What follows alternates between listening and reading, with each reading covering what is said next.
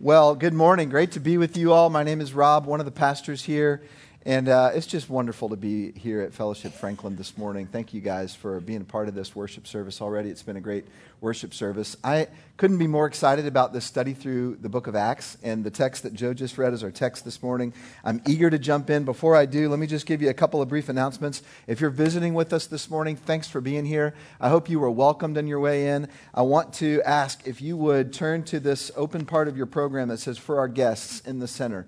We've got some information there for you. If you want to let us get to know you, we'd love to get to know you and give, answer any questions you have. You can turn that in at the connect point on your way out, which is in the lobby on the right side. You'll see a sign for that.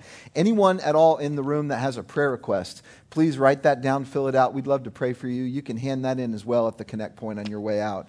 Uh, I wanted to also mention that tomorrow begins our 40 days of prayer and fasting that accompanies our study of the book of Acts. Now, I want to set the stage. If you were here last week, Lloyd talked about this a little bit of why we're going to do this, but we're in a season of our church right now of renewal, and that's one of the reasons we're studying the book of Acts. It's also the primary reason that we're going to engage in this season of prayer and fasting together. Now, the prayer and the fasting is not just for the corporate body of fellowship, it is that, but it's also for all of us.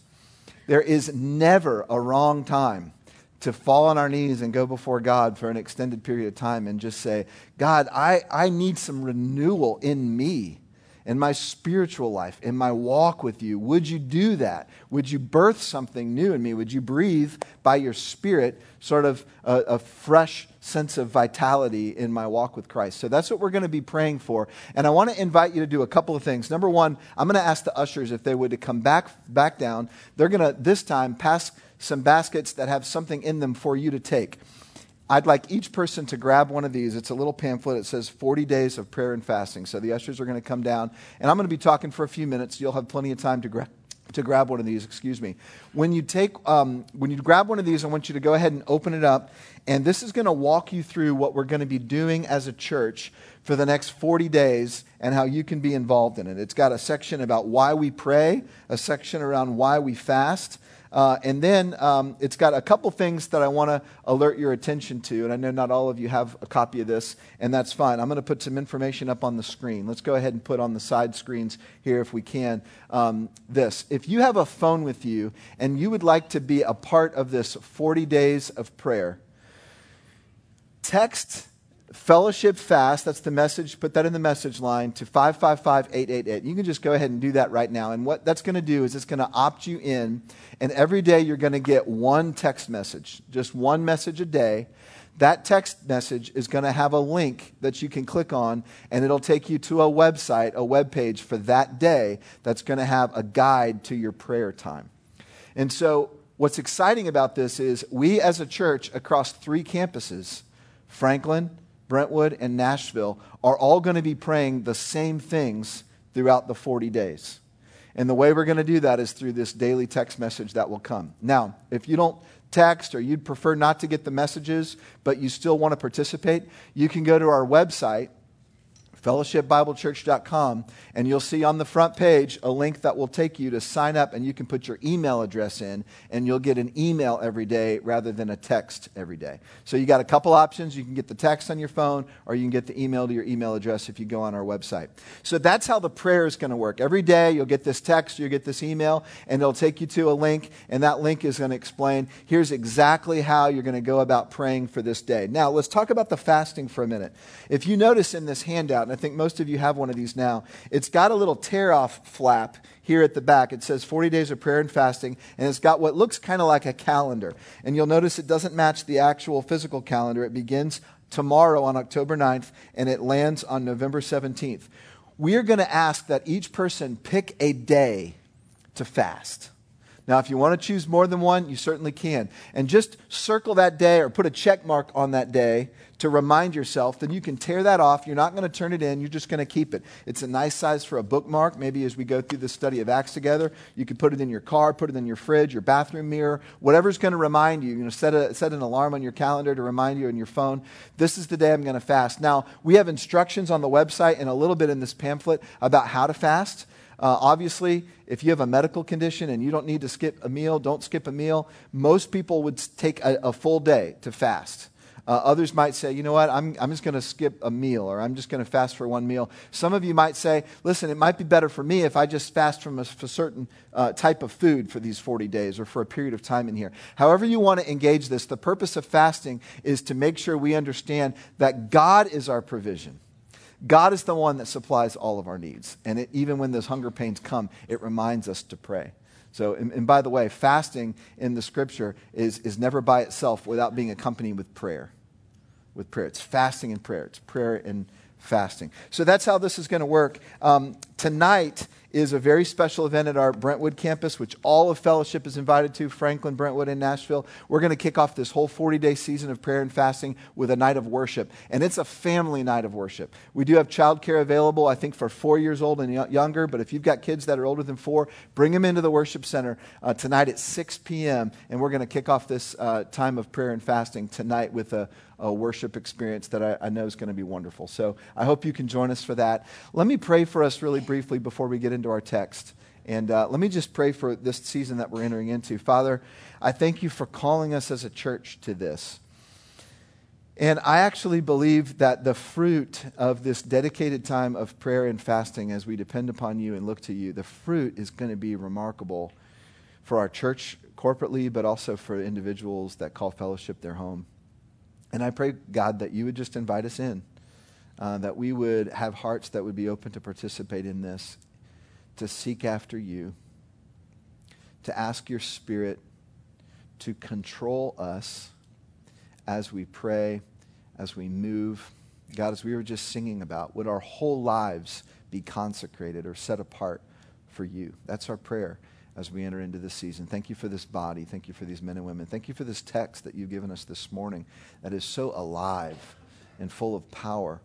And I pray, Father, that even as I speak, your Spirit would be speaking through the text yet again, as you have been for 2,000 years. In Jesus' name, amen. Amen. All right, let's dive in. Acts chapter 2. Now, Lloyd did a fantastic job of setting this series up last week. If you missed it, I would strongly encourage you to go to the website, listen to the audio of that. We also do a podcast. You can find that Fellowship Franklin. But Lloyd kicked off the series of Acts, and he covered, uh, let's see, the first, I think, 11 verses of chapter 1. Now, we're going to go to chapter 2 today. Lloyd mentioned last week in this book of Acts study, we're not going to cover every single verse in the book. The reason we're doing that is because it's 28 chapters. And if we spent time in every single verse like we did through Mark, we'd be in it for over two years.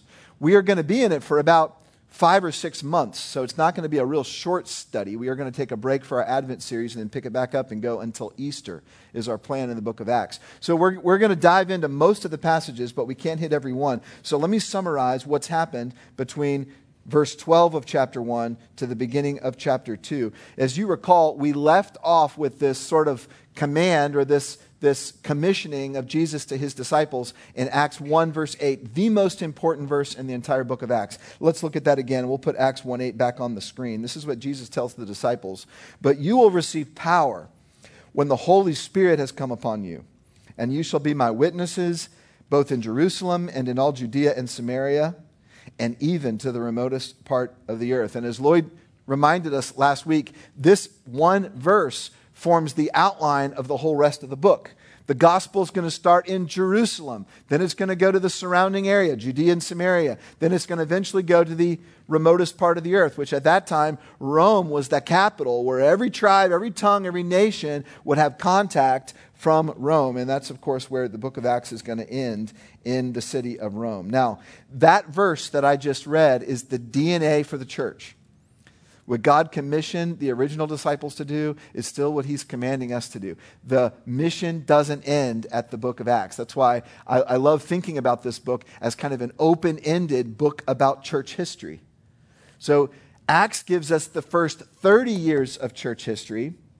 Then we have 2,000 years of church history, and we get to 2017, and it's still going. The message is still going out to the remotest parts of the earth. And of course, from their perspective, Franklin, Tennessee would have been the remotest parts of the earth. And now it's our responsibility to keep the message going out right here in our Jerusalem, so to speak, the surrounding area of Middle Tennessee, and then out and beyond to the world.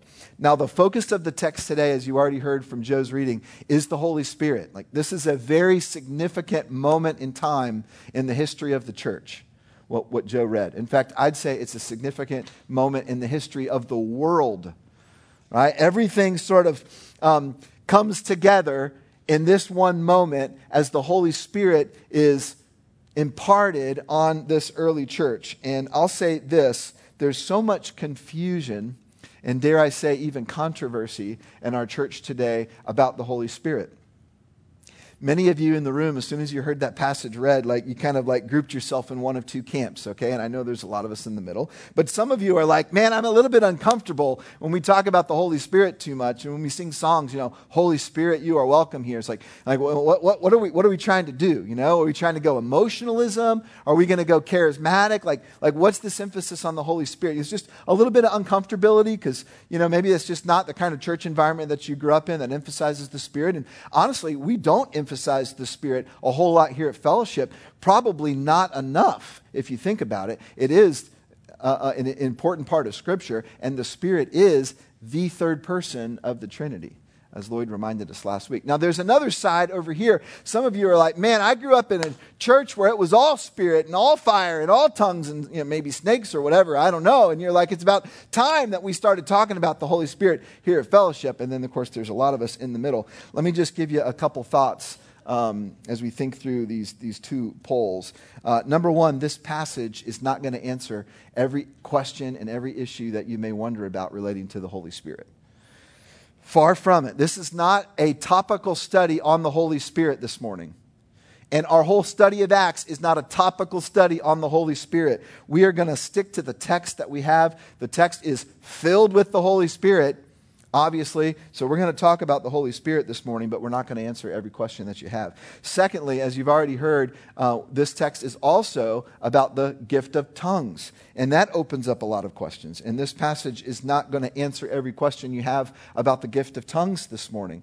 We are going to address it as it relates to this one text. And I'll, I'll, reference a couple other things, but by and large, we're going to stick to the text that we have uh, this morning. And, and, there'll be some questions that you have that we will not have a chance to, um, to answer. But what we are planning later in the series is we're planning to kind of take a pause from our study in the text and talk more about the Holy Spirit, which will include the gifts of the Holy Spirit as well. So we are going to take some time later in the series to get to that. So, those of you that are eager, just hang in there a little bit longer.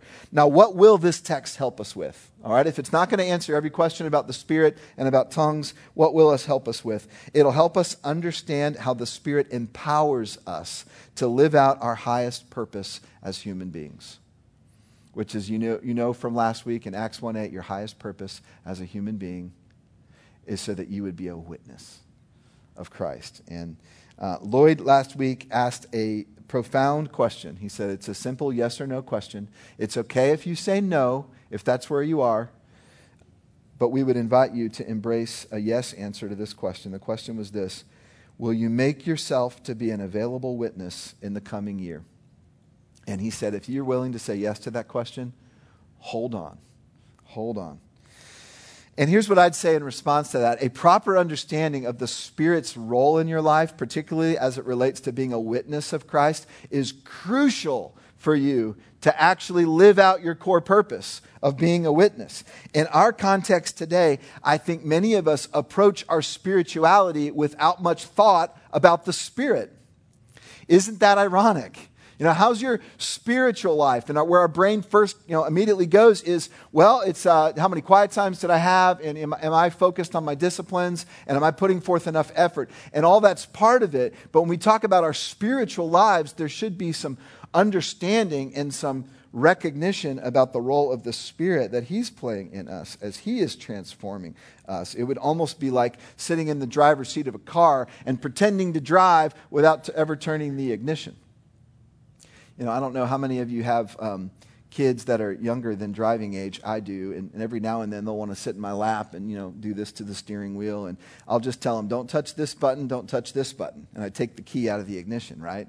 And it's fun for them because they're pretending that they're driving, but they're not going to go anywhere until that engine is turned on. And for a lot of us, our spiritual lives are a little bit like that. It's like I go to church, I give a little money, but I don't feel like I'm really going anywhere. And so it could be that the role of the Spirit is something that we actually need to pay more attention to if we want to have the power, if we want to turn the engine on, so to speak. And we'll talk about what we can apply to our lives from this text about the arrival of the Spirit. Okay. Long enough intro, right? Let's jump into the text. I'm just going to take it a, a, verse or two at a time and sort of pause and talk about it. So let's look at chapter 2, verse 1. When the day of Pentecost had come, they were all together in one place. Now, let's answer a couple questions before we go on to verse 2. Number one, who is they? All the followers of Jesus. So there were 11 disciples. They added one more, Matthias. You see that at the end of chapter 1. He took Judas's place. So now there's 12 again, and they're waiting for the Spirit to come. Where are they? We know they're together in one place. We don't know where that was. There is a reference back in uh, chapter 1, verse 13, to an upper room.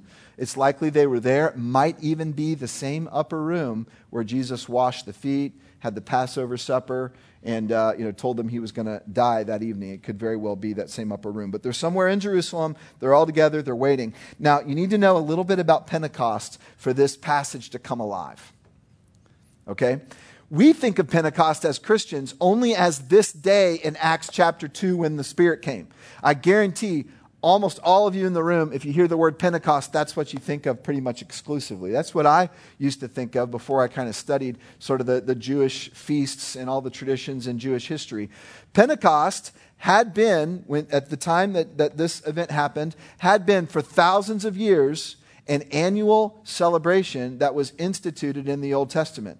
It's a feast. In fact, it is celebrating the first fruits of the grain harvest. It comes 50 days after Passover. That's where you get the name Pentecost, you know, prefix for five, or you know, in this case, 50. They would go to the temple. There was certain special sacrifices that they would say, hey, the grain harvest is starting to come in. We want to thank the giver of the harvest, and we give these special sacrifices to honor God. It was also called the Feast of Weeks. Now, interestingly, it had come over time and certainly before the time of Christ, it had come to also commemorate the giving of the law on Mount Sinai, where you remember Moses went up, he got the Ten Commandments. Now, by the time that this Pentecost would have been celebrated in 33 AD, there would have been two things on the Jewish mind. Number one, thanksgiving for the first fruits of the grain harvest. Number two, thanksgiving for the giving of the law on Mount Sinai. Why did they commemorate that event at Pentecost because we know from the history in Exodus that the law was given about seven weeks or about 50 days after Passover, the first Passover when they were released from Egypt. So it would have happened around Pentecost. So it was about the same kind of time. So it's a, you know a, a little bit like in a Christian holiday. We say, yeah, you know, we're, we're celebrating the, these couple of things together because they would have happened around the same period of time, and it's an opp- opportunity to commemorate them both. You're about to see why those two things really matter in the giving of the Spirit. We'll see that in just a minute. Let's jump into verse 2. We'll read, uh, we'll read 2 through 4 this time. And suddenly there came from heaven a noise like a violent rushing wind, and it filled the whole house where they were sitting. And there appeared to them tongues as of fire distributing themselves. And they rested on each one of them. And they were all filled with the Holy Spirit and began to speak with other tongues as the Spirit was giving them utterance. All right, there are three supernatural phenomena that accompany the giving of the Spirit. Let me interact with you. What was the first one? What's the first supernatural thing that happens here?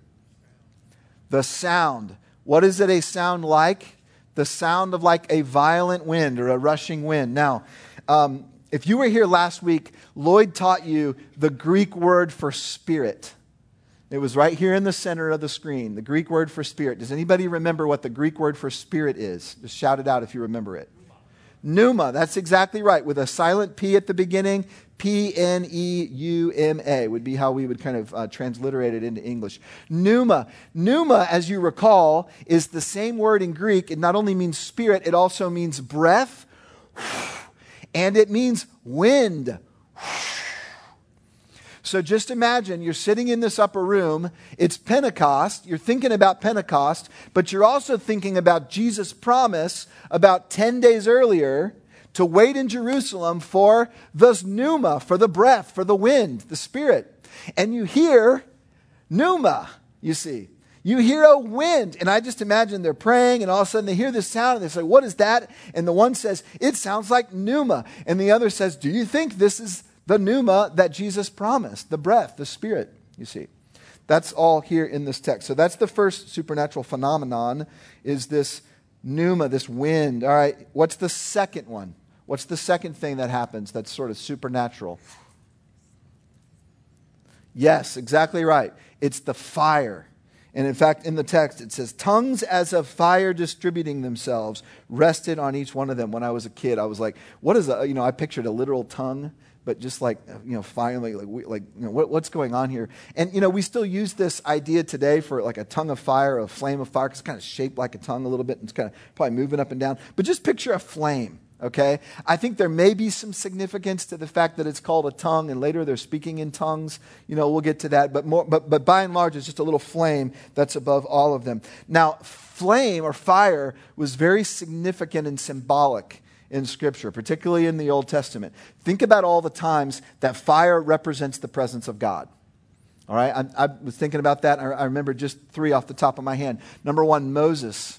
He goes and he encounters God for the first time. He sees a bush, not just a normal bush. The bush is on fire and it's not being consumed. And that draws him to it. And then God, out of the bush, says, You know, take your sandals off because you're on holy ground. He realizes, I'm in the presence of God in the fire.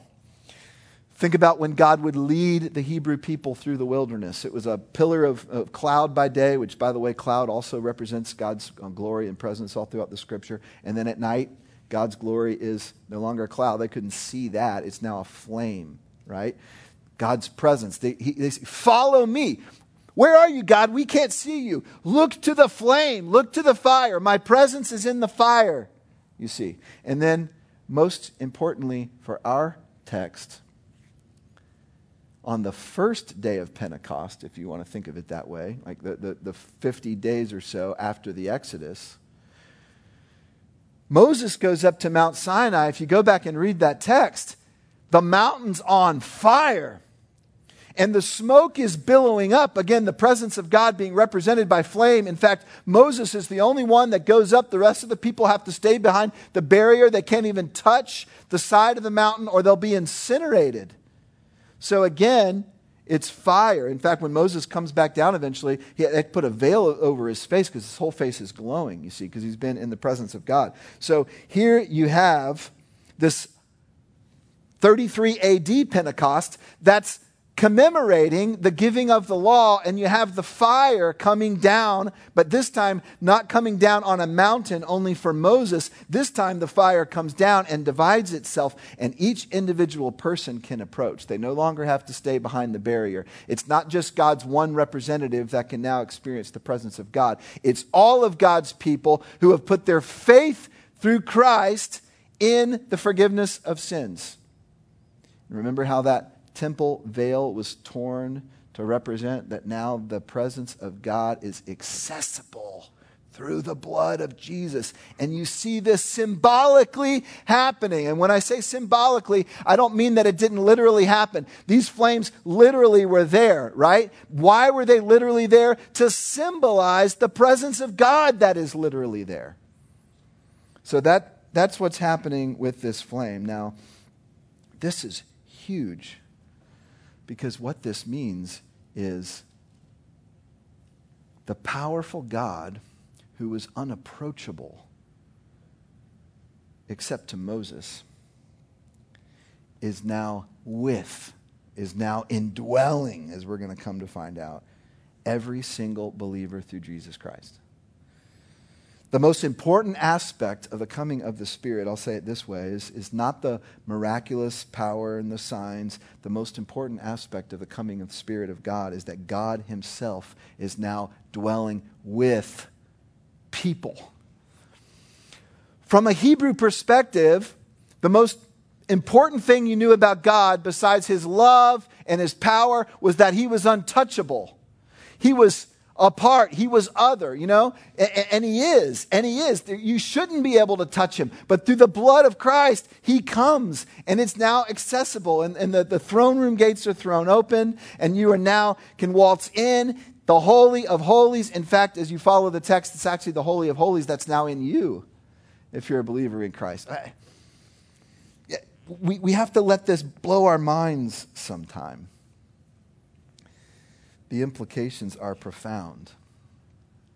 You don't have to go through a ritual, you don't have to go through a priest. You can approach your Creator by your faith in Jesus. He is God with you, He's in you. You can talk to Him, you can be with Him, you can be on the lookout for His involvement and his guidance and his intervention in your life because he's just always there. There's never a time that he's not there. You just can talk to him. It's, it's, it's this profound truth that we see in Scripture, and yet our day, it's hard for us to wrap our minds around it. And yet we have this reminder right here that we can look to to say, man, there's a fire, there's a flame above your head that represents the Spirit of God. And sometimes I wish that God would just give us eyes to see the reality that's actually there, right? We look through eyes of faith. Someday our faith will be sight. Now, I've slowed down a little bit too much on this second supernatural phenomenon of the flame because it's so significant representing the presence of God that is now with every single believer. Let's go to the third. What was the third sign or the third supernatural phenomenon that happened? Somebody shout it out. Yeah, they start speaking in the tongues. They start speaking in the tongues, verse 4. Okay, let's talk about the tongues. There's basically no debate that in this particular text, this is not an angelic language, a prayer language, a spiritual language. In this particular text, at least, these were actual known languages. No question at all. We're about to see sort of the, uh, the, the, the purpose for these languages given. In fact, I haven't read these verses yet, but in verses 6 and 8, the Greek word is dialecto. Instead of languages, is dialecto, dialect. That, that, there's no other interpretation, definition other than a literally known spoken dialect. And we're not going to have time to dive into the other texts um, that actually talk about tongues. Some of them, I think it's a little less clear. But this one for sure is certainly clear. These are known dialects. Let's see the implications of that. And we're going to go pick it up in verse 5 and read all the way down through verse 11. Now, there were Jews living in Jerusalem, devout men from every nation under heaven. And when this sound occurred, now the sound now uh, is the tongues, not, not the wind. When this sound occurred, the crowd came together and were bewildered because each one of them was hearing them speak in his own language. They were amazed and astonished, saying, Why? Are not all these who are speaking Galileans? And how is it that we hear each of them in our own language to which we were born? Uh, then you get into all the hard names, you know. Joe did a really good job of pronouncing those. Uh, so let, let's, let's call it a day. There we go. now, let me explain what's going on. If you recall, way back in the Old Testament, the Assyrians came in, conquered the northern kingdom. The Babylonians came in, conquered the southern kingdom, which included Jerusalem. And what did they do with the people? They took the people away. That was their strategy, so that they wouldn't, you know, rebuild power and rise up and, you know, revolt against them.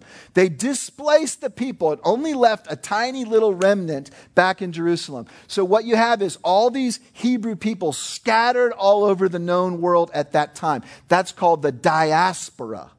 You know, you still hear about this today. It's the scattering all around the world of the Hebrew people.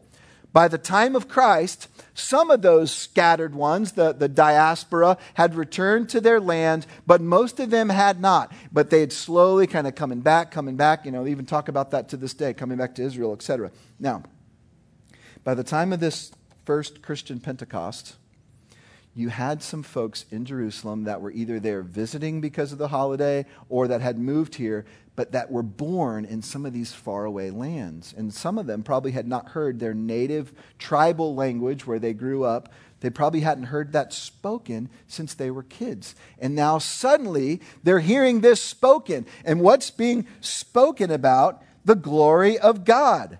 In fact, uh, let's look at verse 11. Let's put that on the screen if I can. Sorry, Charlie, I'm skipping around here. Uh, verse 11 Cretans and Arabs, is kind of the end of the, the hard names. We hear them in our own tongue speaking of the mighty deeds of God. Verse 11, that's what they're talking about. So, this would be like today if I all of a sudden just miraculously broke out and started speaking Swahili like perfect Swahili. And I chose that language because, like, who knows Swahili? I don't know. I mean, I know one word in Swahili, by the way. It's Mzungu. Anyone know what Mzungu means? Yes, uncultured white guy. Yeah, uncultured white guy. So if anybody in the rooms actually speaks Swahili, and I'm like, boom, you know, what you'd say is like, who's this Mzungu that's perfectly speaking Swahili without even a Tennessee accent? You know, that's the level of miracle that this actually is. These were known tribal dialects, known languages that were being spoken. Now, you're about to see two reactions to this proclamation. And, and before I read it, note that these are the same two responses that you and I, even to this day, will always get when we speak of the glory of God. All right, let's take a look at them. Verse 12 is the first. And they all continued in amazement in great perplexity, saying to one another, What does this mean? What does this mean? Let's go ahead and read the second response. But others were mocking and saying, They are full of sweet wine. I love that verse, the sweet one. Not just wine, sweet wine. Yeah, full of sweet wine. By the way, sweet wine just means it's the new wine that comes up and it's sweet. So you're more likely to get drunk from it because it's sweet, so you drink more of it right? So they're like, that just sounds like gibberish. Like the, the people that, that say it sounds like gibberish are the people that don't speak the languages, right? So from their perspective, it sounds like nothing. But then there's a whole other group that says, I know that language. It's impossible that this Galilean would know that language. I haven't heard that language spoken anywhere other than my little area where I grew up in. What does this mean? Now, let's apply this to us. As you're out there being witnesses, right, which many of you said yes to last week, as you're out there being witnesses, you're going to get two responses. There, w- there are some that will hear you speak of what Christ has done in your life and the hope that you have, the peace that you have, the endurance that you have, despite the ongoing challenges of life, etc. And they're going to say, What does that mean? They're, they're going to see something. They're going to hear something that's going to say, there's, there's something about that, that that it doesn't make sense to me. What does that mean? In fact, this, this word perplexity is a great word. It's like their brain is engaged, right? You don't, you're not perplexed about something that you don't care about, right? Your, your brain is puzzling over this. And there'll be some people that you share your story with, and they're going to be perplexed. And that's good news. And they're going to ask a question like, well, what does this mean? They're, they're, open. This is kind of representative of the soft heart, you know, the, the good soil. And Jesus in the parable said, Some of the seed that you cast will fall on good soil. Now, there will be others that will be hardened to whatever you tell them about what Christ has done in your life. And in fact, in this case, they begin mocking, like, you're full of it, you know? In this case, you're full of sweet wine, you know, you're crazy. That's gibberish. That doesn't make sense, and I don't care about it. These are the people with the hard hearts. Doesn't matter what you say, some people are going to reject you.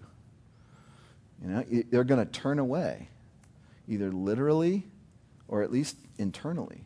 They're going to turn away. And it's not your responsibility to soften their heart. Only the Spirit can do that.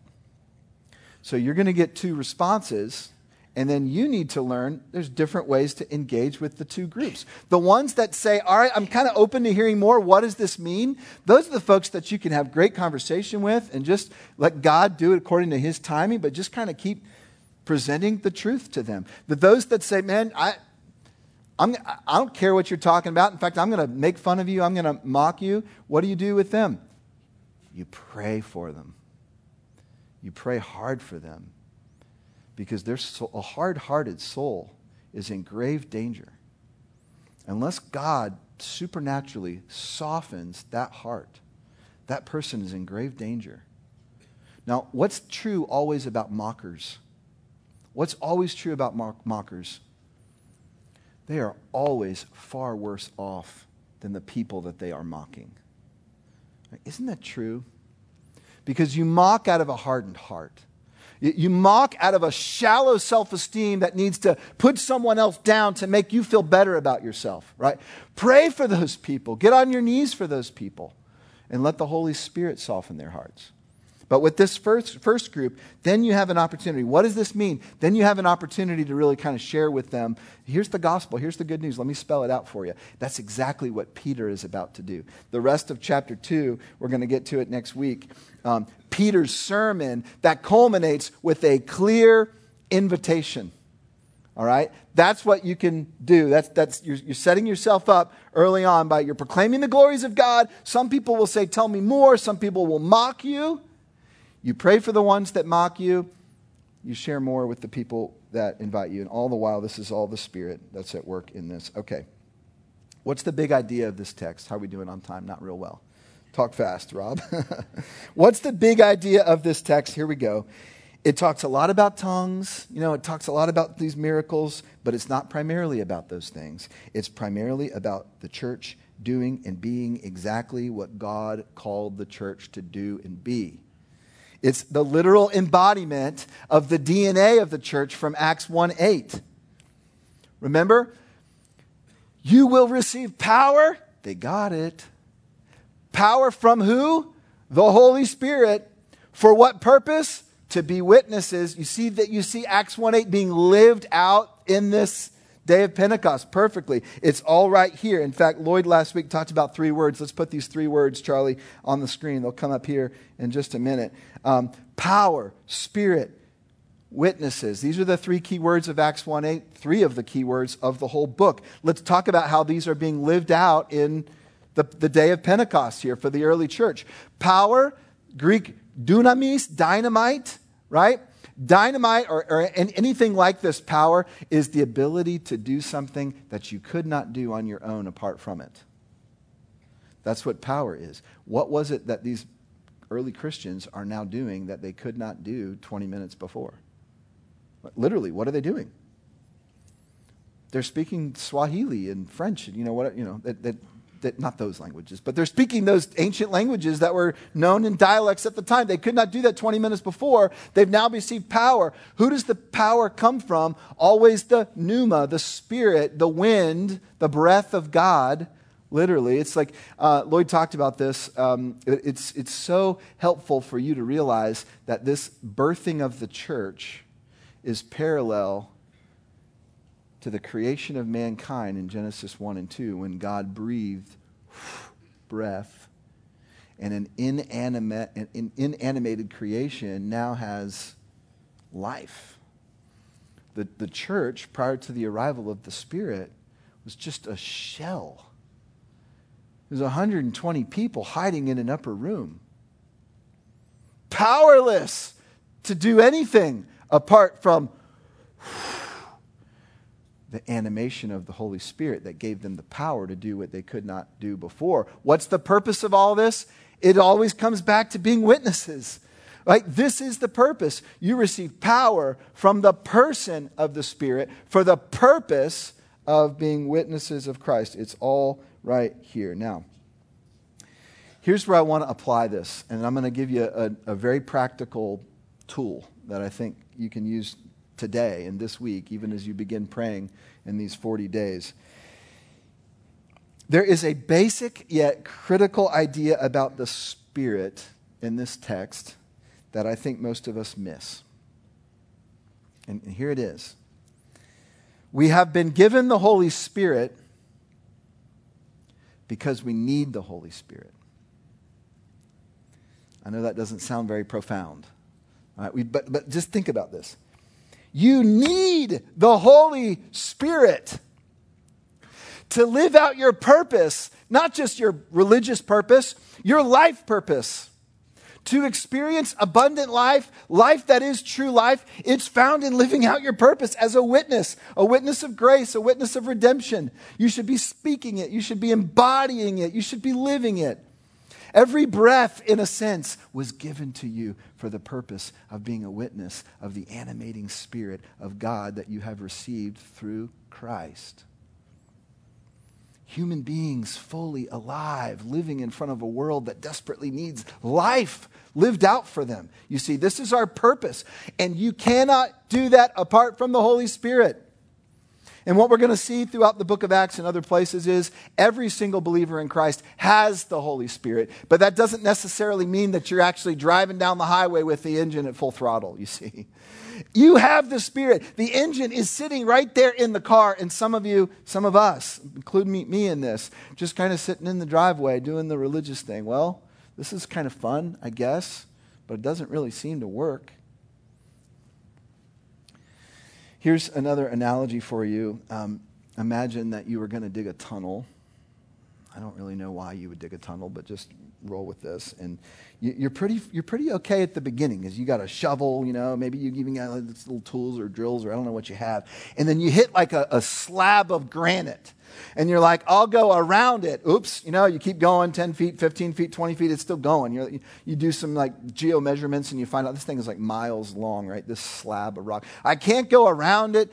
I'll have to go through it. You are powerless to go through that granite apart from dynamite apart from power, you see. So then, you, know, all of a sudden you realize, I've had this dynamite all along. You see, I was stuck in my spiritual life. I felt like I was nothing there, and I've had this power all along. Now, how do you light the fuse, right? How do you engage the power of the Spirit? That's where this has to go. If you have the Spirit, because you're a believer in Christ, but you feel like you're just sort of stuck against the wall in your struggle to actually live out your spiritual life in a way that has any energy to it, how do you light the fuse? This is where I want to give you a help. Um, I actually think that our culture is pretty dead set against us depending on the power of the Spirit. And here's why we live in a culture that shuns dependency and idolizes independence. We live in a culture that wants to say, I got this. You know, we don't like to pull over and ask for directions. We don't like to go to counseling. We don't like to admit need. We don't like to call somebody else and ask for help. We don't like to admit that we're in a ditch and we need someone to come and pull us out and be a brother or be a sister to us. We don't like to be needy. And yet you have the power that's available. It's right there. Y'all, do you remember that, that time when, when the disciples were trying to cast out a demon that was in a boy and they couldn't do it, and Jesus shows up and he does it easily, and later they say, Why couldn't we do it? And the answer was, Because you didn't pray. In other words, you didn't ask. You, you, that's what prayer is, among other things, is just coming and saying, I can't do it on my own. I need you, God. How often in your spiritual life are you crying out, I can't do this? I need you. I'm needy. There's part of you that resists that, right? Some more than others. There's a part of you that we don't like to be a mess. You are. You're a glorious mess. And apart from the power of the Holy Spirit, you're stuck. Now, this is not a name it, claim it theology. All right? This doesn't mean that every time you ask for help, suddenly your marriage gets right back in place and you're healed and the person you're laying hands on every single time is healed. But listen, aren't these the things that God asks us to ask for? Right? Shouldn't we be praying with faith?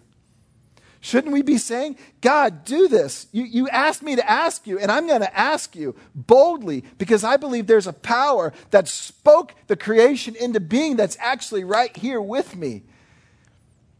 I dare not sit in the driveway without turning on the ignition and asking your spirit to do something big. And so, this is what I'm going to invite you into in these 40 days. In fact, I, I want to give you a, a little bit of a formula of a prayer. I don't love formulaic prayers And, and well, actually, you know, in some ways, uh, they're, they're scriptural, right? In, in, in a sense. But let me say this there is a way that you can pray that I think might start to unlock something if you're like me, someone that feels like too often I just feel stuck spiritually, like I'm not moving. And I'm going to put it on the screen. I'm going to give you a couple examples, and then we'll have some time to actually pray it. I got, I got to wrap this up here. Here's the prayer Father, I don't have the power to fill in the blank, so I'm depending on your Spirit to fill in the blank. Now, I want you to think about how practical this prayer could be. You, you, you wake up in the morning, and you know, many, many of us, you kind of wake up with this little bit of this dread, right? It's just like, man, another day. I've got to go to work today. I can't face that guy again. I can't, I can't go to that meeting where that guy's going to give me that look or he's going to cut me down. Or, or moms, it's just like, how am I going to face another day with my kids, engaging them and, and having patience for this? Or you're, you're, you're in a struggling relationship, a struggling marriage, and you're just like, I, I just don't think we can make it. Father, I don't have the power to fill in the blank. Go to this meeting. Be patient with my kids. Engage with my spouse. Be kind and patient to the people that drive me nuts every single day. I don't have the power to have the discipline to do the life of Christ the way that God has called me to do it. Guys, this is true for me. I don't. I don't. So then, where your prayer goes next is so, because I am needy, therefore I am depending on your Spirit to do through me what I cannot do. I'm depending on your Spirit to be patient, to be present. I'm depending on your Spirit to share, to speak. I'm depending on your spirit to make it through another day. I'm depending on your spirit to get out of bed. I'm depending on your spirit to have a conversation with my husband or wife that's going to be really hard. And I know it's going to go bad. I'm depending on your spirit to actually give a phone call to that person that I've been ignoring or, or, or, unreconciled with and just say, I'm sorry. I'm depending on your spirit to be in me and do through me what you have called me to do that I cannot do apart from the power.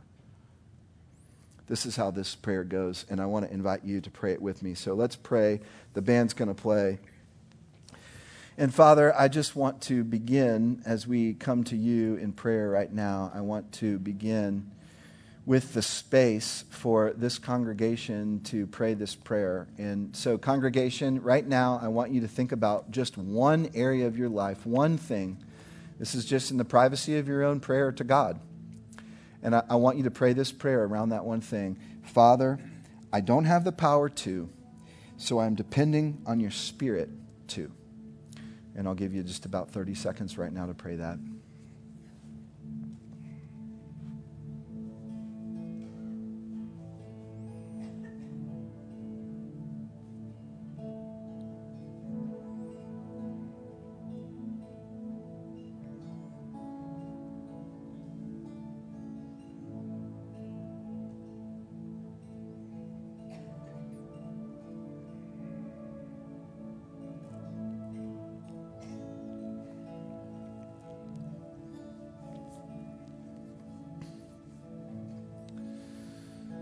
Church, as you begin to pray this prayer this week, I want to encourage you, just keep your eyes closed and your heads bowed. I, I want to encourage you to pray it very specifically. I'm going to pray that this prayer will come to your mind as you wake up in the morning, as you go into meetings that are difficult, as you engage with your children, as you teach, as you work, as you ride in your car, as you get ready for the day, and, and, and as you lay down at night. And I'm going to pray that this prayer will become more and more specific in your life as you're confessing your need and also receiving what's been offered to you, the power of the Spirit. And Father, as we continue in a spirit of prayer, I thank you for sending this Spirit. Our minds cannot conceive the power that is in us we do not have the capacity to understand or even embrace what it means for God to dwell in us. And I pray that even in this study of Acts, you would explain it. You would open our minds to it a little more. You'd soften our hearts to it a little bit more so that we would begin to live with power by the Spirit to be witnesses. In the name of Jesus, we pray. Amen. Amen. Let me go ahead and get you on your feet. We're going to sing one more time. I want us to sing the song that Tim taught us at the beginning, this song that Tim wrote. We're going to be singing it frequently throughout this series. Here's what this song does it expresses our dependence upon God and says, God, would you allow your kingdom to come? And so that's how I want us to leave in that spirit this morning. So let's sing this song together.